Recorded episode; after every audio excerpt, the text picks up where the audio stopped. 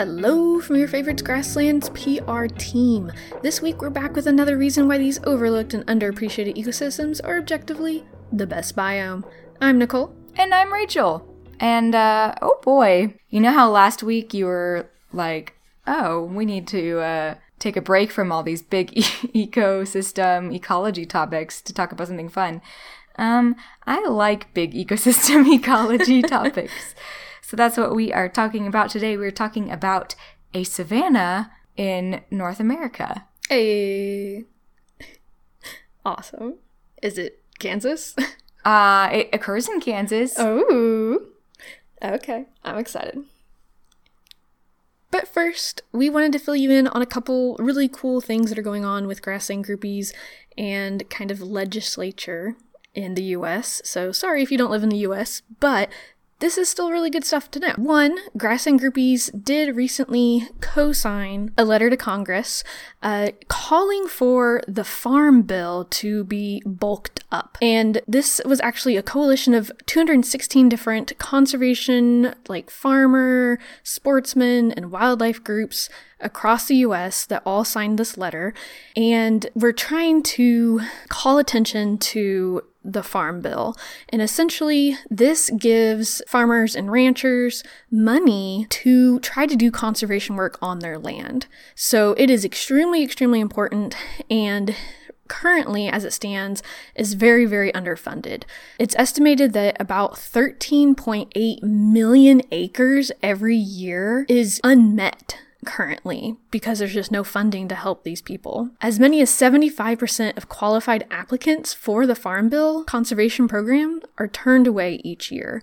So that is a lot of people that want to do conservation work on their land and just can't because they're not getting money which is unacceptable. so we partnered up with uh, National Wildlife Federation, kind of started this, and they called for signatures, and we signed it. You can find out more information on our Twitter as well as National Wildlife Federation's Twitter, or you can simply Google Farm Bill National Wildlife Federation, and it should pop up as well as the letter that we all signed. Yeah, awesome. Just a brief note as well with regards to legislation the Recovering America's Wildlife Act is back in both the House and the Senate now, and currently under review by committees in both of those places. Uh, I would encourage you to look up your representatives, and if you're interested in supporting the Recovering America's Wildlife Act, uh, see if your senator is somebody who is on that committee or your representative, and maybe give them a call or write them a letter or something to encourage their support. And uh, that's it. Lots of lots of stuff happening in this legislative session, hopefully for conservation. So that's pretty exciting. Yes. All right. And now I assume we are ready to dive into our episode. And to begin our episode, I actually have a quote. Oh. the Belwin Conservancy in Minnesota. Savannas are special places, and it is not an exaggeration to say that all people are drawn to them in some way. When you think of sitting outside on a warm summer day, chances are that you picture yourself in a savanna, whether you know it or not. These sun dappled meadows overhung by majestic shade trees are so ingrained in us that we create them wherever we go. After all, our yards and parks with their turf lawns and shade trees are just man made savannas designed long ago to echo the natural article. And the savanna that we're talking about today is from North America, like I mentioned. It once stretched in a band basically along the edge of the Great Plains um, between the forested areas and the prairie areas in this band across the entire Midwest. Um, its range touched Canada, Illinois, Kansas, Texas, and it this habitat also occurs in the Northwest and the Southeast United States. Um, it's also among the most imperiled ecosystems. Big surprise. uh-huh. Uh, and this park like habitat is marked by a really specific tree. This habitat is the oak savanna. Nice. Nicole's nodding because uh, we both were inspired about learning more about this habitat mm-hmm. by the same person, one of our friends at Dyck Arboretum. Shout out to Brad.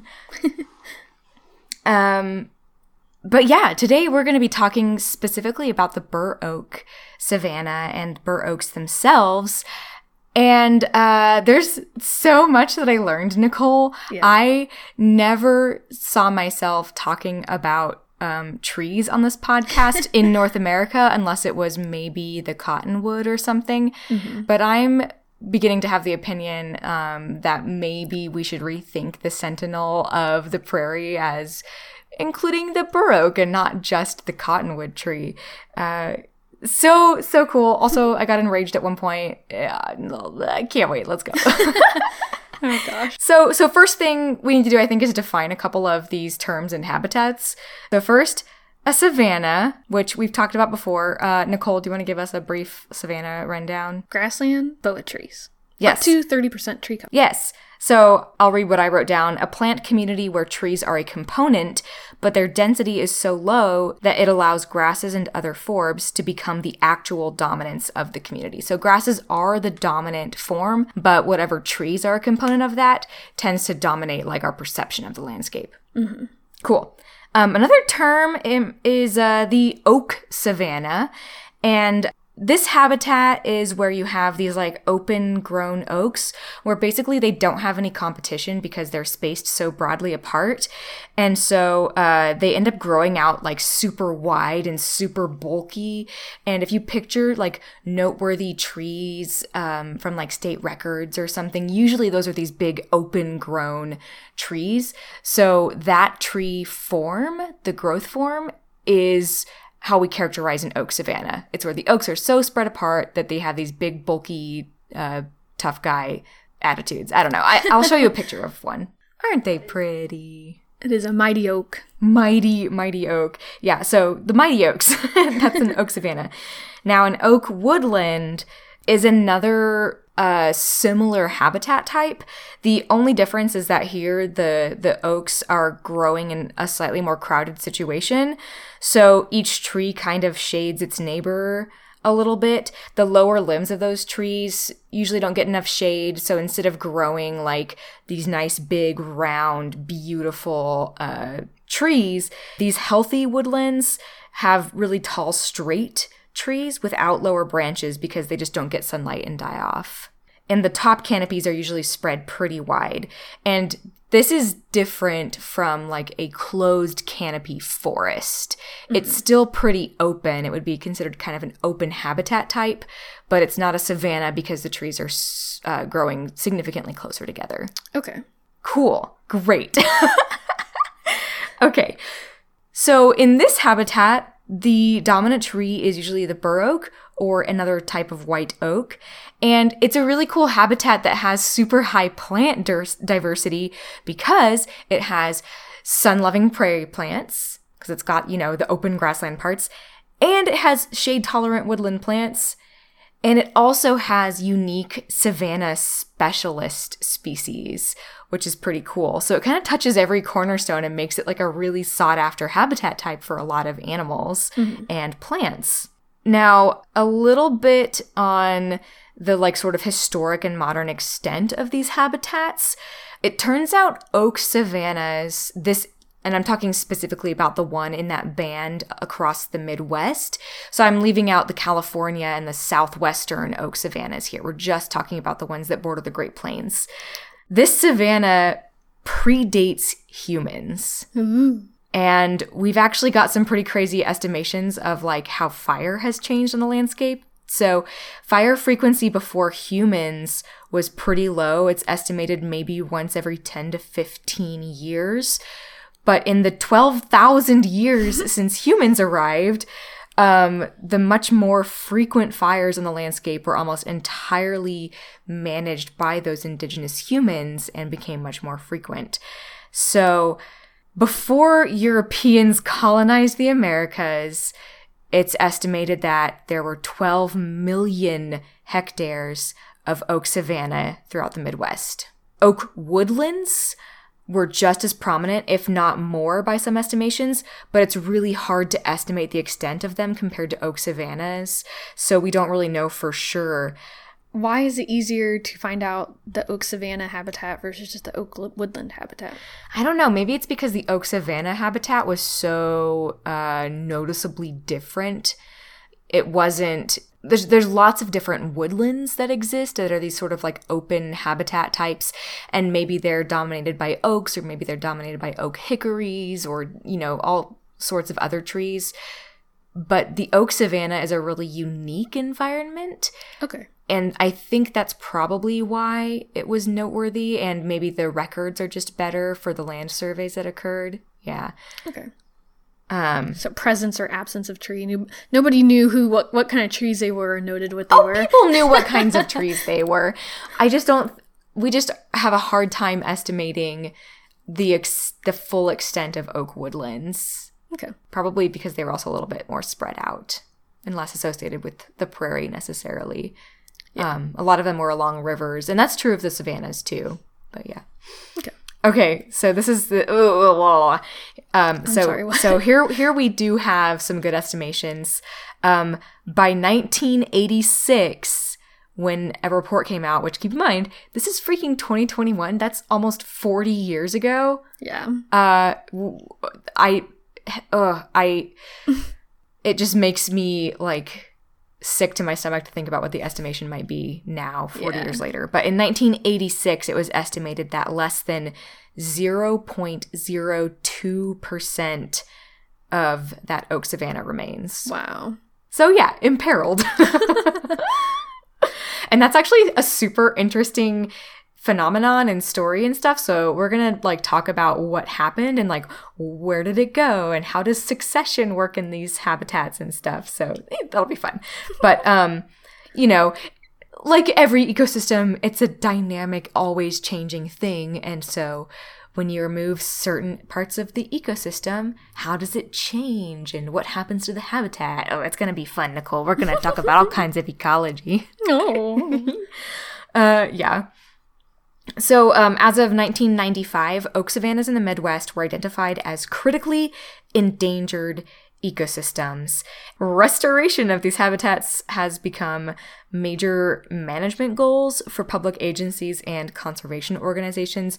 There's an entire uh, organization just dedicated to oak savanna restoration and helping people identify remnants that exist and how to properly manage them and bring it back. Uh, it's it's kind of cool to see these efforts ongoing. There's so many people. I looked at a, at a book and I was looking at like the Amazon ratings on it, and mm-hmm. all of the ratings were people saying like, "I live in Iowa and I'm so grateful for this book. I wish it had more step by step." You know, instructions, but like now I know I live on an oak savanna and I want to restore the habitat. And it was like all people like that. It was so Yeah. cool.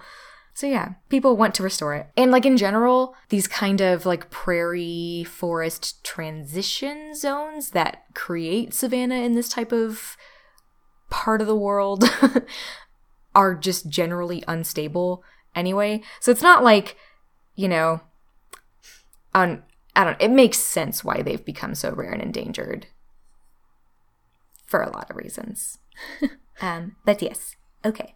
That's a little bit about the history of the habitat. We're going to dive into, for this episode, um, sort of an introduction to the bur oak and all of the plants and animals that depend on it, and uh, some information about disturbances and how these habitats succeed from one habitat type to another. So for people who aren't, you know, uh, I don't know, from a background of of this sort of wildlife management, habitat management stuff, succession is the word we use to describe a habitat transitioning from one type like a prairie to another like a desert or something that would be considered succession because it's like multiple directions. It's not like a progression or like a degression or something. It's just succeeding to something else.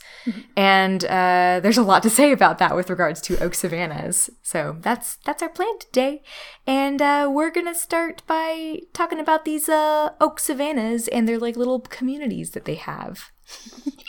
okay, so first of all, Rachel- yes. Rachel is literally dancing in her seat right now. this is this was like a it, it's all the things I like, except for maybe some paleo stuff. Yeah. But I don't know. It turns out, Nicole, I am not a tree person. Mm-hmm. Admittedly, I I just like have never really been like a huge tree person. Mm-hmm. I competed in the forestry event in Science Olympiad in like middle school, but that's the closest I've come to being a tree person. Mm-hmm. It turns out trees are really cool because you can study so much about them by like finding 400 year old trees and like drilling into them and getting Yeah. entire historical records about this stuff. Like, oh my God. Like, I knew that, but I'd never like touched it with regards to researching a topic I was interested in. Yeah. Anyway, it just made it, it tickled me. trees, trees are cool, it turns out. Yeah. Ooh, controversial. Okay, sorry. Anyway, um, we have a whole episode called Trees Are Pretty Cool. I know. uh, but usually we like preface that by saying now in places other than North American grasslands, trees are pretty cool. And this is a case where we're getting to say trees in North American grasslands are cool, which completely turns what I know about like grassland ecology in North America on its head. Oh, And that's why I love it too, because it's just new stuff. Okay. Ah, anyway. So, in terms of plants, oak savannas often have higher plant diversity at a variety of scales than either prairies or forests because of the huge amount of microenvironments they create, which we just talked about. You know, they're appealing to so many different types of habitats and specialists, but they're also just creating, yeah, so many tiny microenvironments depending on the size of the bur oak or how many other young bur oaks are, are growing. So, in some cases, oh, these oak savannas support viable populations of more than 25% of all plant species within that region which is kind of insane. And of course, when there's a high diversity in plant species, you would kind of expect there to be a higher diversity in wildlife species too, including, of course, invertebrates, but also small mammals, herpetofauna, birds, all sorts of stuff. And like with most habitats, there are rare species that rely on them too. So, what, one example I found, or several examples I found actually, were butterfly species and moth species. There are some whose caterpillars need to eat bur oaks, um, but there's rare species like the, the Karner blue butterfly, which just love savanna habitats specifically. So they rely on them. And uh, as far as like their importance, um, I just want to point out that everybody loves to point out, everybody as in like scientists and people that write about these things, love to point out just the aesthetic beauty of bur oak savannas because like they really are a park like environment like most savannas are. And there's something about it that just makes you feel like you're going on a picnic, which I think says a lot. Um, and maybe is why so many people are like, as they learn about it, becoming excited and motivated to restore these habitats because Yeah. they are aesthetically gorgeous in addition to being important. Um, so, whew, that's amazing. it's one thing to check off. It's not like it's a bog or something. You're trying to convince people to love a bog.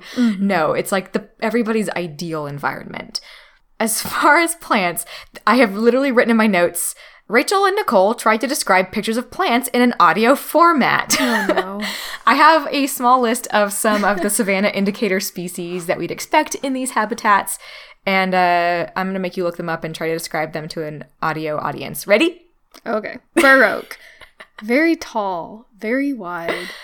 No, no, no, no, no. Well, okay. I guess we didn't describe the bur oak. It has really big acorns that have really big curly hats on the top of the acorns, Very fuzzy. and they have very big lobed leaves. and- Lobed. lobed, lobed leaves, and uh, they They sure grow look in like the oaks. ways that we described already. They sure do, Nicole. Uh, okay, are you ready? sure. Uh, lion's foot. Good luck googling that, I guess. Um, try putting plant in the search. I'm only making you look up things that I hadn't heard of before. Way to be prairie centric. okay, I don't. I have none of these pictures show any kind of a scale, so I have no idea how big they are. But they sure are cute. That's a great description. Thank you. Um, so they are erect, growing, have really large leaves and tiny, tiny flowers with very long uh, corollas, which is the part of the flower that leads down to the nectar. This like a picture- hummingbird style flower for hummingbirds. Yeah, this picture has a bumblebee on it though, so. Long tongued bees are the same as hummingbirds. Mm, okay, sure.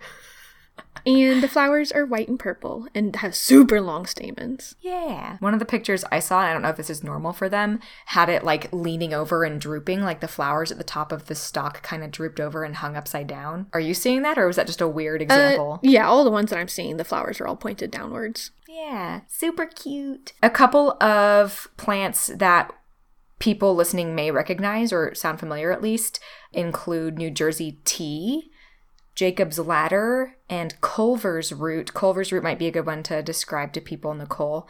And uh, some foxglove species. All of these are considered savanna indicators, which I found interesting. And I'm thinking back to like where I've seen New Jersey tea before, and I do see it growing near trees sometimes. Yeah. Um, do you want to describe what Culver's root looks like? How don't you describe what Culver's look looks Oh, okay. like? It's like a really, real. Okay, so you know, like the the hats that gnomes wear.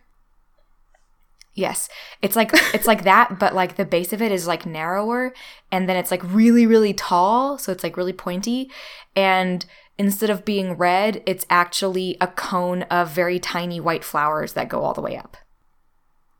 Sure. Thanks. Does it have any leaves or anything? I mean, it does, but like people don't care about the leaves. Nicole, the people want flowers. Okay, but you just said the plant itself is cone shaped and gets skinnier at the top. But that's not true. Okay, that's not true. It can be kind You're of describing tall. the flower stalk. You weren't even specific. it's like a mid-sized plant as far as like prairie plants go.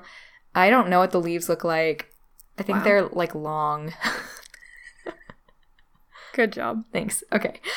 And here's one more that you can look up. Um, purple milkweed. Oh, like me? Okay. Me Yeah, take dude. my phone back up again. Purple milkweed is milkweed but purple. yes. Basically. Thanks. It's small. I'm so glad I wasted my time purple. looking that up. I thought it would look Hey! interesting, but it's just common milkweed, but instead of pink flowers, it's purple. Hey, it's different, okay? Okay. It's not like I asked you to look up swamp milkweed when you're familiar with common milkweed, okay? It's different. Swamp milkweed looks more different than purple milkweed from common milkweed. No, that's not true. That is true. Mm, okay, whatever. okay. so so that's this little plant community. Um, now we're gonna meet the bur oak and look at this tree a little bit more specifically. And um, I'm really hammering in the audience participation, and by audience I mean co-host participation today. I just put my phone down. no no no no no no. This is this involves your brain, not your phone. okay. Um, because I want you to make a couple predictions as we get into this. so, Oh, God. number one, it's a savanna. So, what disturbance or disturbances do you think drive or maintain this ecosystem? Fire. Any others? Succession. That's not a disturbance. that just happens in response to disturbance or lack of disturbance. Okay. eh, you know. Just fire? Yeah. Cool. Okay. So, what predictions would you make about the bur oak and how it survives that disturbance? Um, I'm, I guess being tall might help, Okay. Okay. Okay. Okay. or perhaps some thick bark, Okay. Okay. Okay. somehow fire resistant. Okay, okay. way. Okay, cool. Uh, tall and thick bark are Yes. Nicole's predictions. Okay. Hey, I think they're pretty good. Those are some pretty good predictions. Okay, okay, okay. So, God.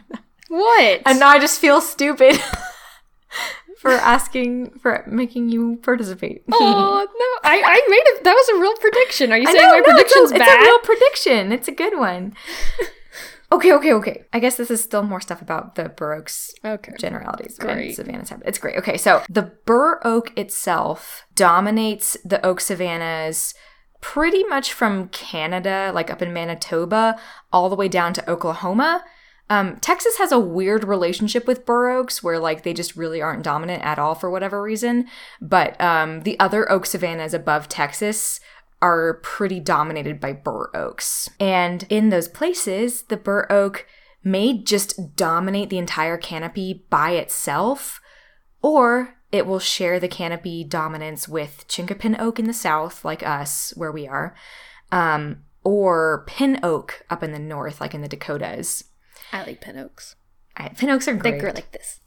Yeah, Nicole just like did like a, a, a motion like um, putting her hands from the bottom all the way up to the top, which is like, okay, people who grow pin oaks in their yard, they usually like chop off the bottom branches of the pin oak so they can mow around the tree, um, and therefore miss out on the beauty and majesty of a just purely natural pin oak. Yeah. So sad. Now, those savannas, its typical grass partner is, drumroll, brrr, big blue stem.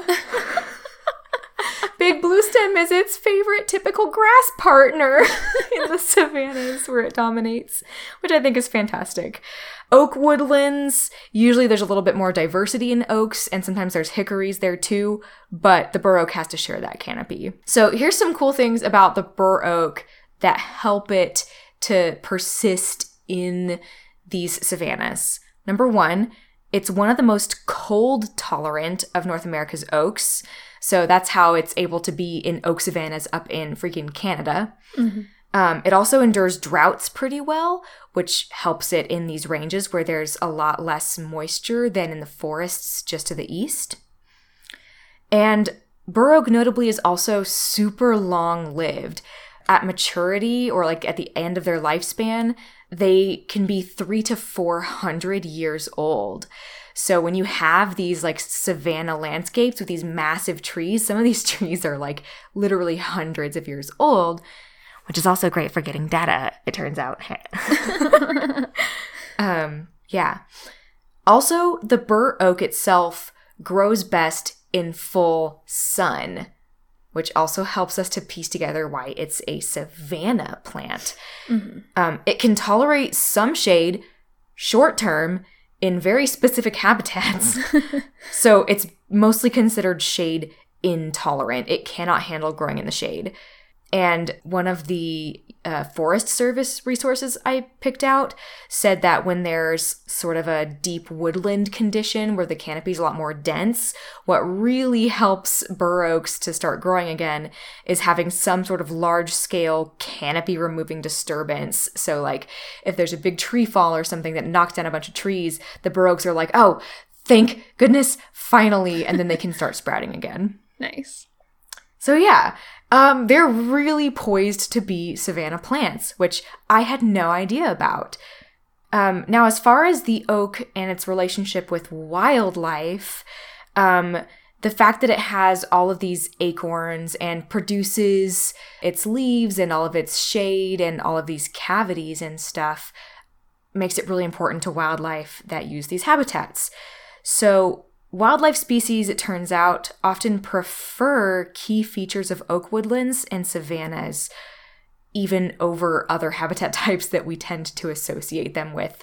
For example, um, in Missouri, in the Ozarks, uh, there was a study that showed big brown bats, eastern red bats, evening bats, and tricolored bats all preferred savannas and oak woodland habitats over closed canopy forests. And those are like forest animals mostly. Yeah. Those Well, have obviously they're not.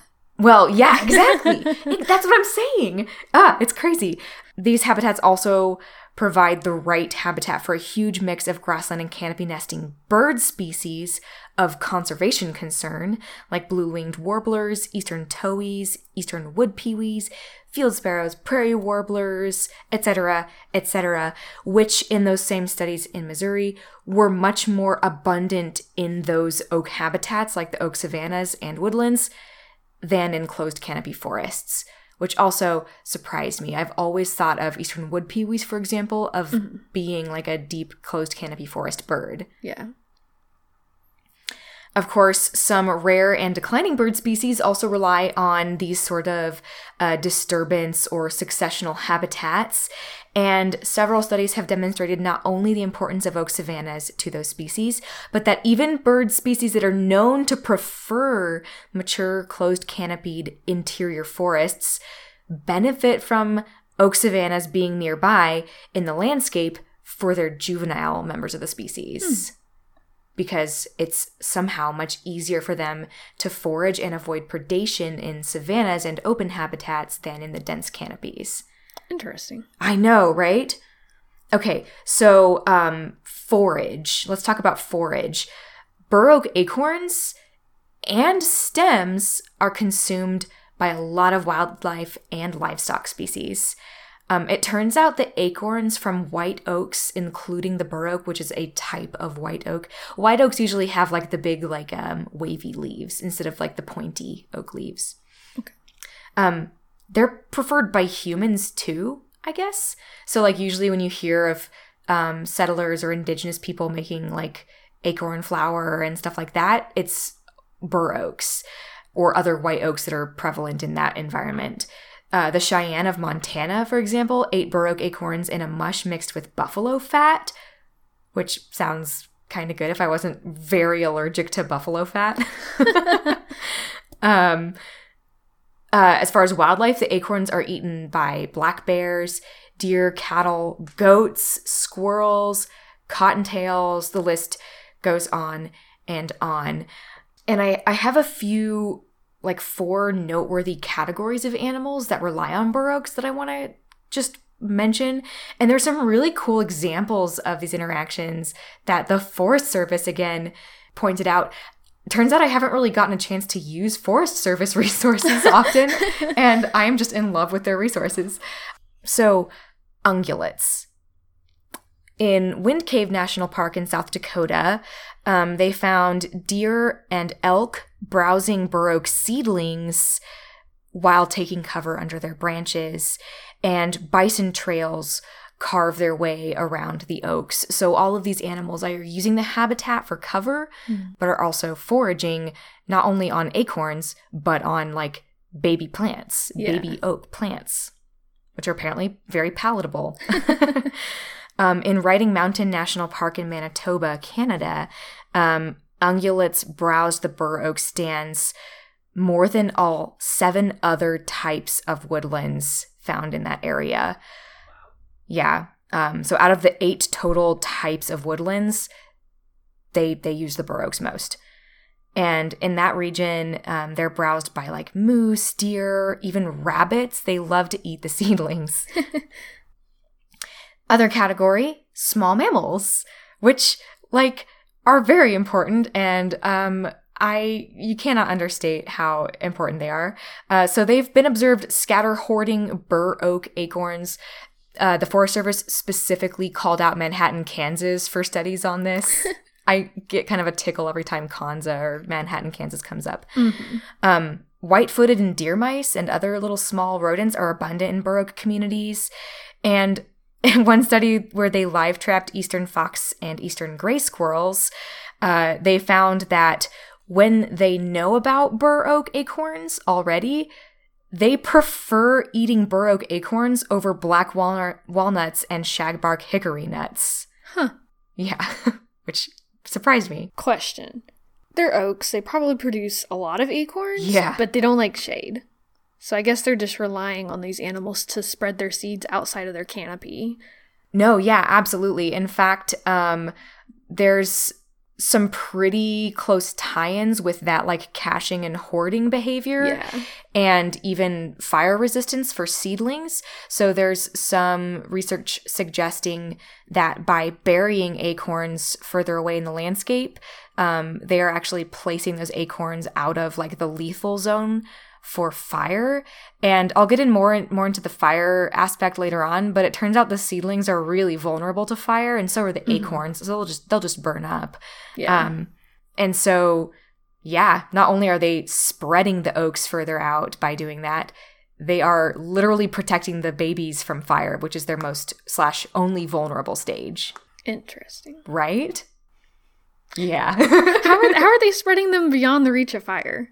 By burying them in the ground. Oh, okay. Yep. yep. Well, like the the sapling. So I guess is what I was talking Oh, about. sorry. Oh, the saplings are a whole other thing, Nicole. Okay, okay. Basically, oh, we're gonna get into it. Don't you worry. so I guess I guess the rodents aren't necessarily helping the saplings Mhm. resist fire, but like as acorns, that like sprouting and germination stage is their most vulnerable state. Okay. So, um, the fact that they're like buried under the leaf- lethal temperature zone of the ground fires really, really helps them. On the same page. Yeah. I was like, I don't, I don't, I don't understand, but I got it now.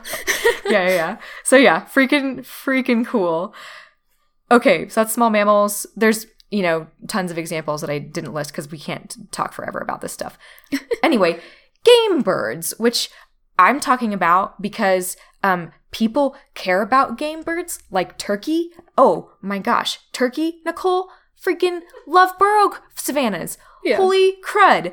Um, so first of all, they do provide cover and forage for sharp-tailed grouse too, but we've got to talk about the importance to turkey because there's tons of studies about it. In Oklahoma, for example, wild turkeys use bur oak for roosting. Um, in a South Dakota, because you know turkey turkey prefer to roost in woodlands or in trees. In a South Dakota study, wild turkey hens preferred woodlands over grasslands for nesting, and out of those woodland nests, um, most of them were next to bur oak directly or under like a bush next to a bur oak. so so they will nest very near them and it's clear the habitats are are offering uh, important nesting cover for the hens for roosting and for the chicks as well, but also like foraging space with the savannas, um, with the grassland element of the savannas. Also, in a fall study in 1985, bur oak was found in the crops of 80% of wild turkeys that they studied. That's insane. So they're eating it a lot. yes. and it they compared it across years and it looks like um, the only factor in how much they consume it is whether or not the oaks are actually producing acorns that year yeah I just want to share a really quick story.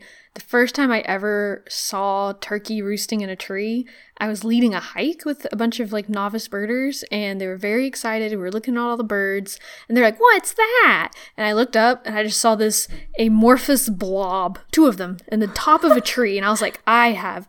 No idea what the hell is that. And I was like, it's not a hawk, it's too fat. And I was just like staring at it for so long. And I was like, oh, it's turkey. like it took me a solid like two minutes to figure out what the heck this bird was in the top of this tree. oh no i feel like that's happened to the best of us especially when it's like twilight hours yes, it was right at twilight, so they had like See? probably just gone up there to roost, and yeah, they were just backlit, Right. just black blobs in the top of a tree, and I was so confused. things look extra wild and like your imagination goes crazy in low light conditions too though yes, Have I told you about the time I took a hike and like we got my group got freaked out by this like weird shape out in the prairie and I pulled up my binoculars and it was a birdhouse. I was like, oh, oh man. Um, but yeah. Okay, last category is other birds, which I mean I've mentioned some other birds already, but I'm going to mention even more other birds. um, because yeah, it's extremely important. The plant and the savanna is extremely important to bird communities, and oak savannas specifically have shown more species and more abundance of bird than prairie or woodland in a Minnesota study that looked at those comparisons. Um, the oak produces cavities that are used by nesting birds like bluebirds and woodpeckers, et cetera, et cetera. In the Black Hills of South Dakota, white breasted nuthatches, it turns out, were found to love bur oaks so much that they were using 50% to 100% of all cavities in bur oaks. oh wow, So, like, some of the bur oaks were just nothing but nuthatches. They love them so much. And bur oaks seem especially important to woodpeckers. Um, you probably are aware that woodpeckers in winter eat a lot of mast, which is like the fruit of trees, basically. Um, and some woodpeckers, like the red headed woodpecker, eat almost entirely or mostly hard mast like acorns. And it turns out that uh, red headed woodpeckers will just straight up leave Kansas when bur oak acorn crops fail in the state. dang. Yeah, like they'll just migrate out of Kansas. Also, yellow bellied sapsuckers frequently drill them for sap. So they are providing some pretty important resources. Um, in most woodpeckers, they're not, you know, making up a majority of or a significant portion of the diet necessarily, but for at least some species, it's clearly a really important part of their environment. So yeah, now I think we have a full or partially full, an expanded grasp on just like how diverse and amazing and beautiful oak savannas are. Yes. Like, what a cool thing. And also, I've hinted at it many times fire, of course, is the driving disturbance that maintains it or that shapes the ecosystem. So, in order to start talking about the ecology, which we're going to move into now, um, we're going to talk about what happens to an oak savanna without fire. And then we'll talk about how the frick bur oaks survive all the fires. so, so here's what happens, what succession happens to an oak savanna when there is no fire. So, first of all, in prairies, it's pretty common for bur oak to start establishing throughout a prairie if the time between fires is at least 10 years. They've actually calculated um, that along that edge of the Great Plains, bur oak invades the prairie at an average rate of one foot per year when there's not frequent fire. One foot per year is the invasion of bur oaks marching into the prairie. Ban the burn oak. Bur oak. Yep. Um, this has been studied in Kansas, of course. Not to like always be talking about Kansas, I just find it incredibly relevant because it's where I live. Um, but uh, it was indeed found to increase its range uh, during any times of decreased fire frequency in our prairies. This is a thing I'm going to describe a, a little bit later, and I'm just going to make the mystery hang in the air for a minute like a horrible person. The reason that bur oaks can really quickly invade a prairie also has to do with bur oak grubs, All right. which are not insects. They are a weird woody structure that develops on the soil surface. And basically, the minute there's not fire, they sprout into new trees. Nice. I'll describe what that is and how that happens later. It's like a cypress knee, but not in the water. Maybe. It, it's it, okay. Well, hang on. I will explain it. It's it's basically, um, you know, when you were like, how do the baby trees survive the fire? Um, well, they just get burned down a lot. So like once the once the they get planted deep enough or get deep enough in the ground, they survive the fires. Yeah, they get burned off, and then they get burned off, and then they get burned off. And if they just keep getting burned off, then they just form this grub in the ground, which is basically like a baby tree that's just been burned to death its entire life. and the second there's not fire, it's like, oh yeah, and it sprouts into a tree. So it's this like growthy knee in the ground that is a baby tree's attempts to exist. yeah, so basically, once the fire stops, if there's grubs in the ground, they immediately sprout up. And that's one reason they can invade so fast. Okay, now, so when a bur oak reaches about 12 years old or a little older, they tolerate repeated fire, and at that stage, it persists pretty indefinitely in the savanna or the, the open woodland when there is fire. But without fire, the already established bur oak savannas and woodlands get replaced by other deciduous species that don't like fire but love shade. So basically, without that fire, it allows those other things that are vulnerable to fire to move in. And usually they're a woodland or forest species. And so they're fine with shade and they just crowd out the existing bur oaks and replace it into some other type of woodland or deep forest habitat. Eventually, they've estimated about 80 years or so the large mature bur oaks in that succeeded savanna that's been replaced by the deciduous woodland become weakened by wood rot fungi in their shade killed lower branches that have been killed off by the other trees Dang. and die off. Also, really interestingly, in those dense woodlands, most of these trees die off because they get snapped apart by windstorms within like 100 and 110 years, which kind of blew my mind because I immediately thought, well, what about this doesn't happen in prairies and savannas? But I guess not because in those conditions, they grow up into these big, huge, bulking trees that can withstand the wind of the prairie. But in a woodland, when they're weakened, Mm-hmm.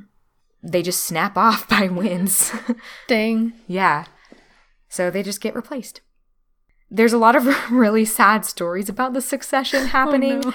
For example, in Wisconsin, um, the savanna has gone extinct, and they they have uh, evaluated the extinction and realized that after evaluating the histories of land use and climate and such, European settlement and the end of frequent burning by American Indians um, facilitated that successional change that just obliterated the, the bur oaks. Reports indicate that bur oak itself fails, just cannot reproduce successfully once a tree canopy um, reaches about like 70 75% cover.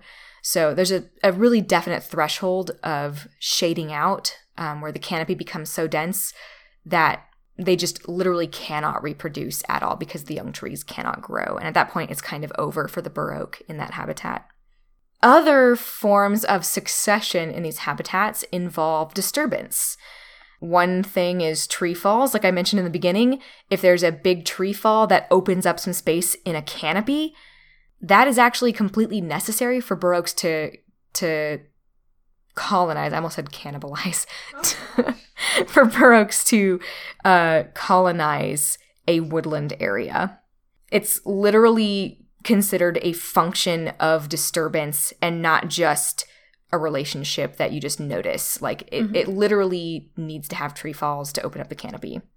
The other thing is browsing.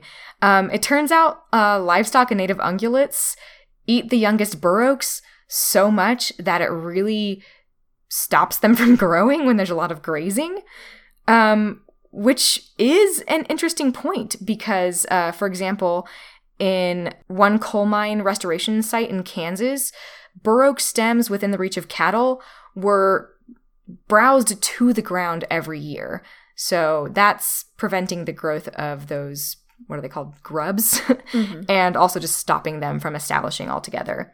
And in Wind Cave National Park in South Dakota, researchers looked into this impact of grazing and uh, came to the conclusion that it was also due to the loss of large carnivores in addition to the, the introduction of livestock and the heavy browsing by native ungulates because of the lack of large carnivores that limited the recruitment of new baby bur oaks.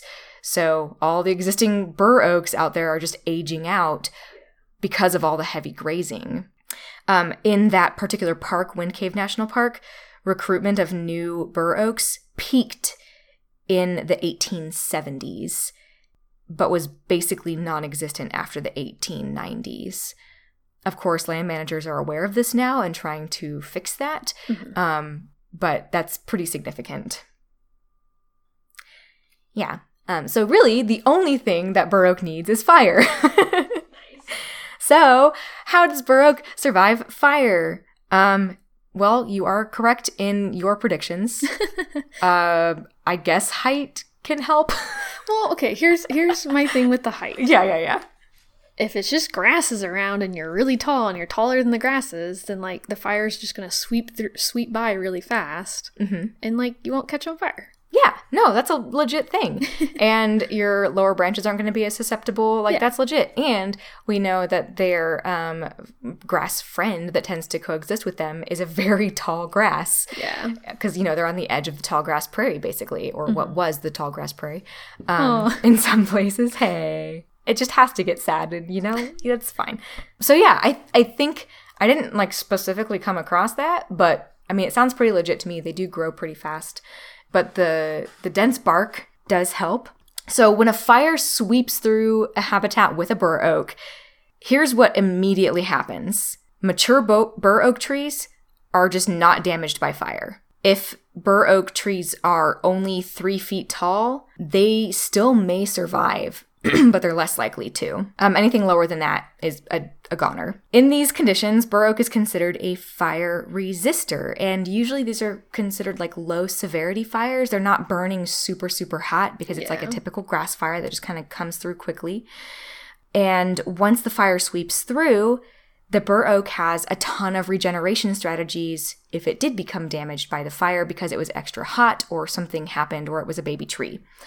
Those strategies include, for example, um, having dormant buds at the base of the trunk that are protected from the fire by being below the soil surface or like protected by root collars. I don't know what that is, but all I know is it protects them.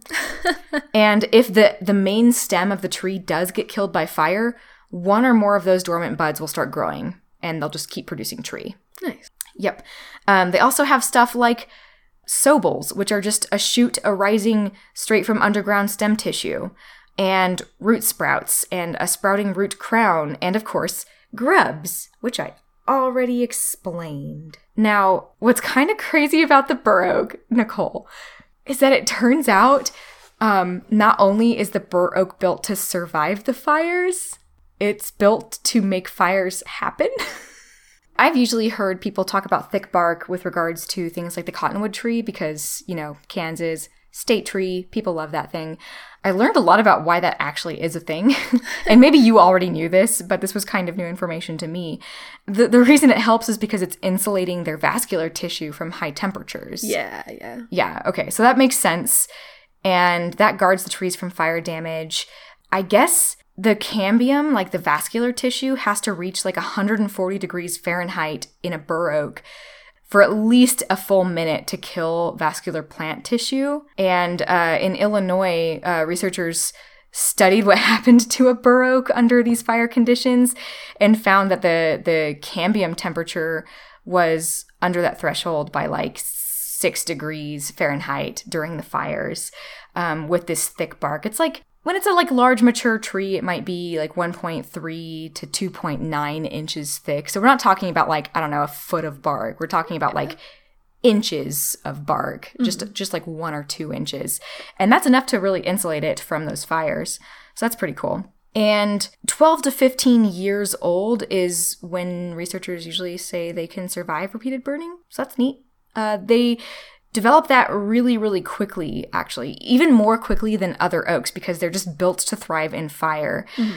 In Wisconsin, researchers studied a reconstruction of fire history in an oak savanna rem- remnant, and they had both white oak, which is a species, and bur oak, also a species, um, of similar ages where the white oak trees recorded fires happening in the bark because they got damaged that bur oaks showed no evidence of. So even other oak species that are very similar to the bur oak will be damaged by fires that the bur oak isn't touched by.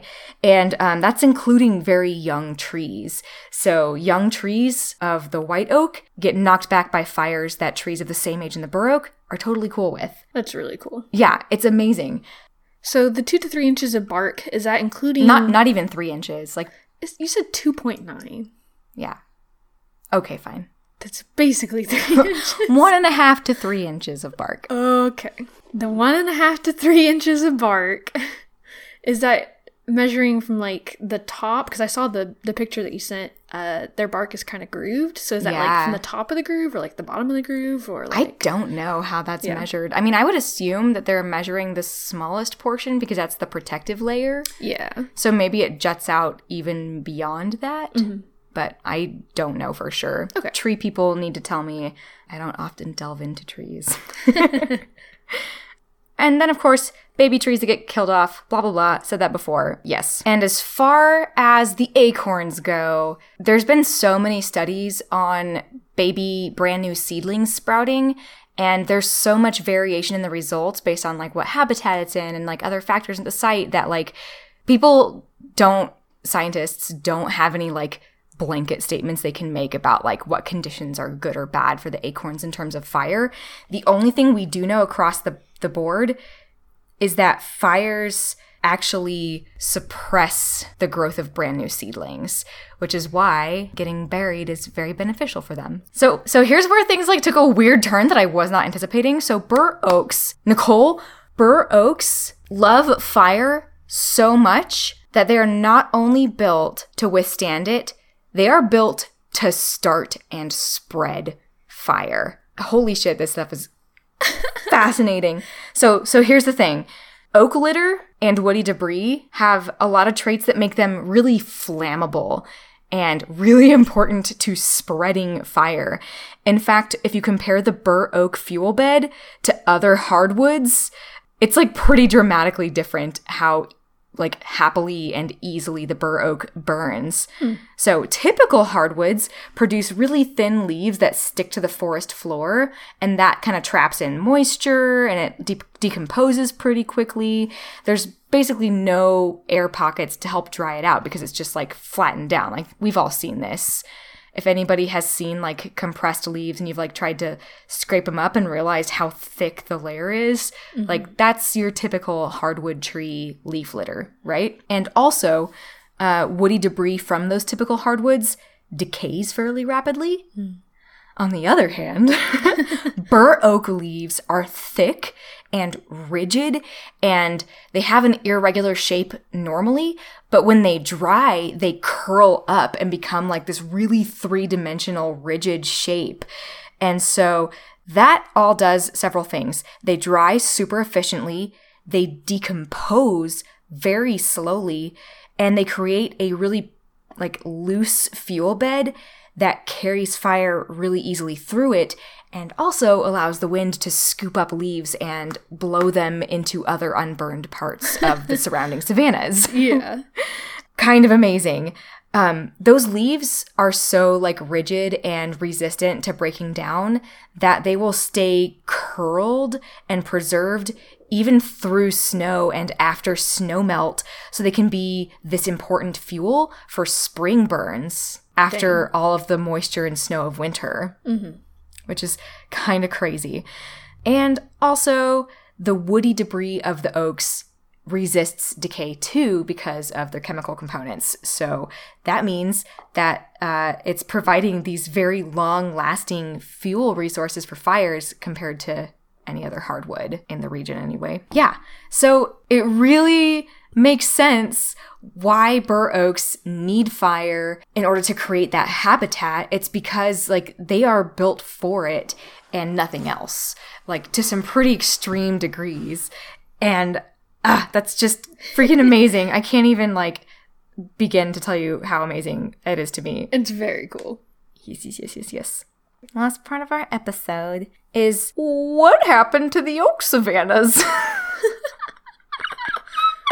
um, so yeah, uh, Nicole, knowing all of this that you know about oak savannas, the bur oak savannas, and what they need to survive and how they change when disturbances change, what conclusions do you come to? Uh, you already mentioned change in fire regimes, so fires becoming less frequent, and then succession just kind of taking over them. And I would not be surprised at all if that's like a main reason. Yeah, I mean, that's pretty much it. And also, I, I, I mentioned this already too, but the introduction of so many grazing herbivores and the loss of predators. But why did the fire change? I mean, And there's a lot of reasons, but Yeah. so, but like, farmland and, and rangeland, I'm assuming. um, yeah, some of it's conversion to you know building so many like um, permanent European style settlements or like railroads or agriculture. Like that's that's big. So this this part of the research made me kind of mad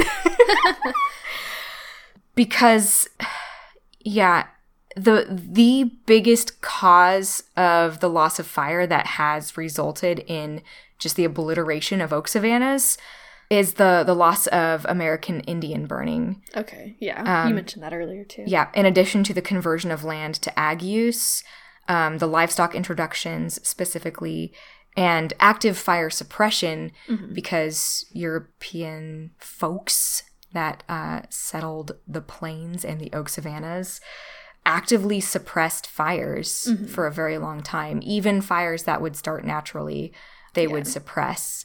But what I what I didn't realize is how much information we actually have about the fire management system of American Indians. And what really pissed me off was realizing how much I have either been lied to about the importance of American Indian ecological management or it's been overlooked. Um, people just don't know about it. It all, I also got really angry about the institutional way that this part of our ecological history has been completely wiped. I will call out specifically um, one local museum that I used to work at, the Great Plains Nature Center, that says that prairie fires historically were burned and caused by lightning and sometimes American Indians. And that is the only time Native peoples are even mentioned in the entire museum. Yeah, people always talk about historic prairies being burned by lightning, and it's like, it doesn't make sense that that would be the only way that they're burned. yeah, and did you know that we have had for a very long time data showing the frequency of those different types of burns? Yeah. Because I didn't know that that data, I mean, I assumed we had ways of estimating it, but like the records are strikingly quantitative.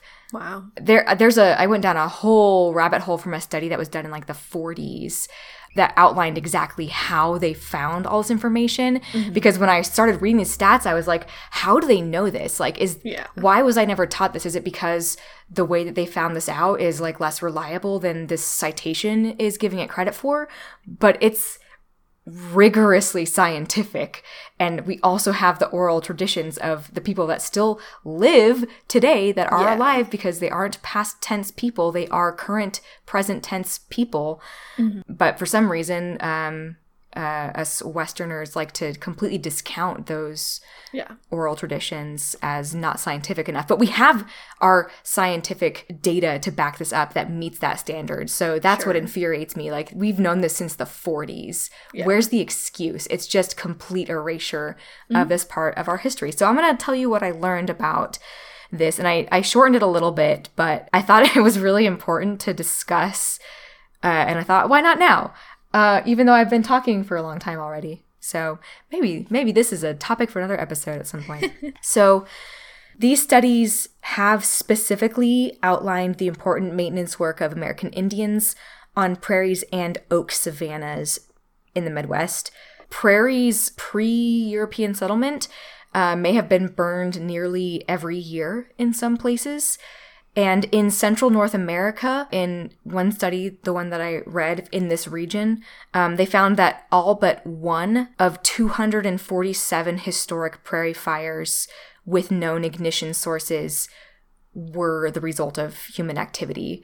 So, where we knew the ignition source, mm-hmm. only one out of those studied prairie fires was natural and not the result yeah. of native people. That's insane. yeah. Studies in the Black Hills suggest that the Oglala Sioux used fire more frequently than the Cheyenne, Kiowa, and Crow tribes because, go figure, different people groups have different management strategies, and we can track that throughout recorded history too. Mm-hmm. So, before 1770, the time between large fires in the Devil's Tower National Monument area averaged 27 years. From 1770 to 1900, the average time between large fires was 14 years, and fire frequency increased near the time when the Oglala Sioux took over control of the area, where it had previously been controlled by those other tribes I mentioned. So we can directly see the change in fire frequency correlating to the change in tribal boundaries, and that's because the fires were caused by people not by lightning. Like lightning happens on the prairie. I'm not trying to discount that. I mean, farmers and ranchers have lightning insurance on their cows for a reason. Yeah. Um, but it is nothing short of pure erasure of these people groups to say that most of them were natural. Um, because you know for 12,000 years these people lived here. Mm. they continue to live here and they've managed the landscape and are managing parts of our landscape today. Mm. and thank god they're being given more control over public lands and managing them um, now more than ever. Uh, it's being given back to them by the government. Yeah. And that's uh, freaking cool. It needs to happen more often. Yeah so they they meant they mentioned that the Oglala Sioux had come over from more of the prairie forest border area. So, in that area where there's much more oak savannas, um, they had utilized fire uh, to drive and kill animals, and their fire management system was much different. Um, So after 1900, the average time between large fires increased dramatically to 42 years in the Wow. study of Central North America. Um, the last area wide fire had occurred in 1937 at the time of the study, which was in the 40s, when the area was already settled by Europeans. So, yeah. Um, in an oak savanna remnant in uh, Kenosha County, Wisconsin, which I've mentioned before, 53% of fire scars represented dormant season fires, which suggests a human ignition source because late summer is when lightning caused fires happen in that area of Wisconsin. So they reconstructed fire history from the cross sections of bur oak and white oak trees cut down to make way for an industrial park and found um, that these trees were uh, between like 150 to 190 years old. And during the pre European settlement era, fires were returning about every 3.7 years. Whereas during the peak of European settlement, uh, the mean of fire intervals was every 19 years. Wow. So, pretty direct evidence um, that a huge portion of fires happening in these regions were from people. Yeah, definitely. And, you know, when European settlers arrived on this landscape and were like, wow, this beautiful country that we've arrived at, that God has given us, that is now ours for the taking, um, and to live and thrive on. And we're going to become so connected to a deep sense of place with this land. The land they fell in love with was the land managed by the people groups that, you know, had lived there for 12,000 years. Yeah. So um, that's a huge reason why it changed, and that cannot be understated. Yep. Um, and obviously, European settlement, we know how that changed things because we've already talked about it. Uh, the killing off of large carnivores. So there's lots of things in addition to um, the loss of control over land management, um, or the change in control of land management from people groups. So between fire suppression, logging, land clearing, roads, railroads, etc., etc. Depending on the region you're looking at, there are very, very specific studies that can, like, note for note, show exactly which regional human impacts caused the loss of the oak savannas. Um, there's there's even a report on the Konza Prairie, which I won't maybe get into, but I, I will say that um, settlement activities that likely contributed to limiting fire around Konza Prairie and uh, maybe even suppressing fire efforts um, was construction, expansion of towns, farming, grazing by livestock, and just general fire suppression. So, again, we know very specifically how European settlements affected different parts of these landscapes, which is very sad. So, I don't want to end on a sad note. I'm going to end with. Um, can Midwestern oak savannas be restored with updated fire management? And the short answer is yeah, totally, but not just with fire management because it depends on where it is, right? If it's a prairie being taken over by oaks or attempting to be taken over by oaks, assuming there's not livestock there grazing it down anyway, that's a different strategy than taking these oak savannas that have just straight up turned into woodlands, which is what happened to most of them, mm-hmm. and trying to just burn it. Because as we've discussed, you cannot just burn a typical hardwood forest and turn it into a savanna. The Yeah. habitat, the ecosystem, the ecology, every facet of it has changed, and not even the bur oak can survive in those places. So it has to be a lot more uh, labor intensive. You have to manually push trees away. You have to encourage grass growth and burn frequently. It's very involved, and that's kind of daunting. But again, the good news is people that know oak savannas exist really like oak savannas and are very motivated to bring back that ecosystem. And we are seeing more and more efforts to restore those things. And I would really hope that we would see some of those efforts here in Kansas too, because that is a historic part of our Kansas border. Um, that transition zone from tallgrass prairie, which we're also desperately trying to save, uh, into a beautiful, vibrant, diverse savanna ecosystem. Um, I would like to see more of that, and maybe maybe we will someday. Landowners, if you've got some remnant oak savannas, you can learn more about how to restore it and how to recognize it by going to oaksavannas.org. um, there's some great resources there. But yeah, that's that's the end of my oak savanna story. Beautiful. Was that your main resource, oaksavannas.org? Um, no, the main resource was the Forest Service, actually. Oh, um, but oaksavannas.org does have some really good stuff. And they actually cited some of the same studies that were used by the Forest Service.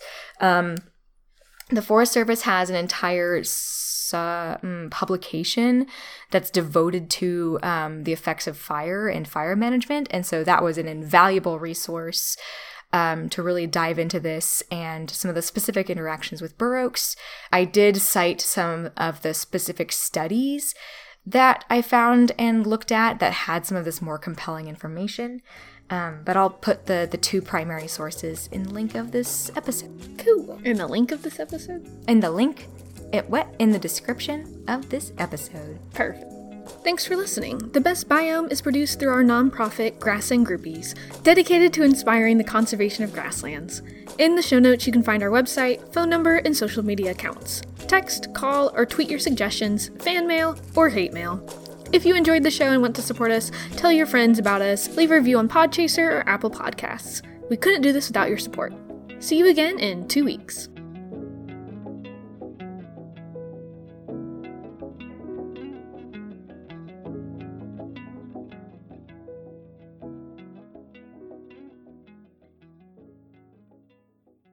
Oak savannas. Okay. Oaky oak savannas. I want a Kansas savannah. Savannah.